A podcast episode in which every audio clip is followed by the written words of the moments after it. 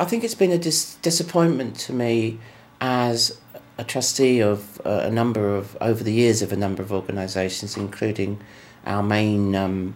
uh, Royal National Institute uh, of Blind People, is that we are uh, still facing a lot of inequalities uh, for blind and partially sighted people. And in the UK perspective, certainly from a UK perspective, I think they would fall into about four categories. The first would be the detection, intervention, and treatment of people with eye diseases, which often can be uncomplicated if they're treated at the right time. The second thing is the uh, whole issue around the equal access to education for children, young people, and adults so that their education and training can be uh, appropriate to this age, which will then also give them greater opportunities for employment. And through employment comes uh, economic independence. The third thing is uh, the uh, need for uh, local authorities to be properly funded to provide the kinds of support that bring people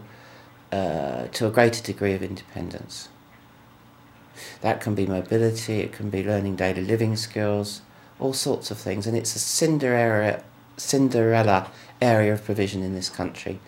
and that seems to me to be a bit scandalous in the 21st century. Why is it that you know we depend on charity, uh, cups of tea, and sympathy, uh, where actually is what we want is a mobility officer or somebody to teach us how to use our computer. I couldn't guarantee now that if I needed that mobility instructor who got me back to work within three months after my blindness, uh, I couldn't guarantee that I could get one now. And the fourth is um, some agreement nationally to improve access to reading.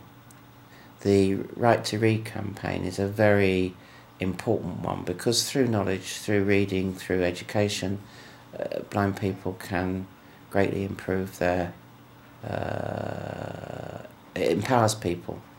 to uh, have the knowledge that they need to improve their lives, and they are they are the kind of things which uh, others take for granted, and uh, I don't think people realise that we have very limited access, despite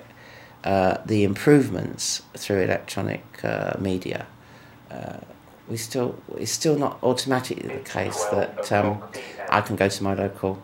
library or bookshop and get an accessible book off the shelf. Uh, and finally, uh, I suppose something around getting the message across that although blindness is, in some senses, a very difficult impairment for the individual to deal with,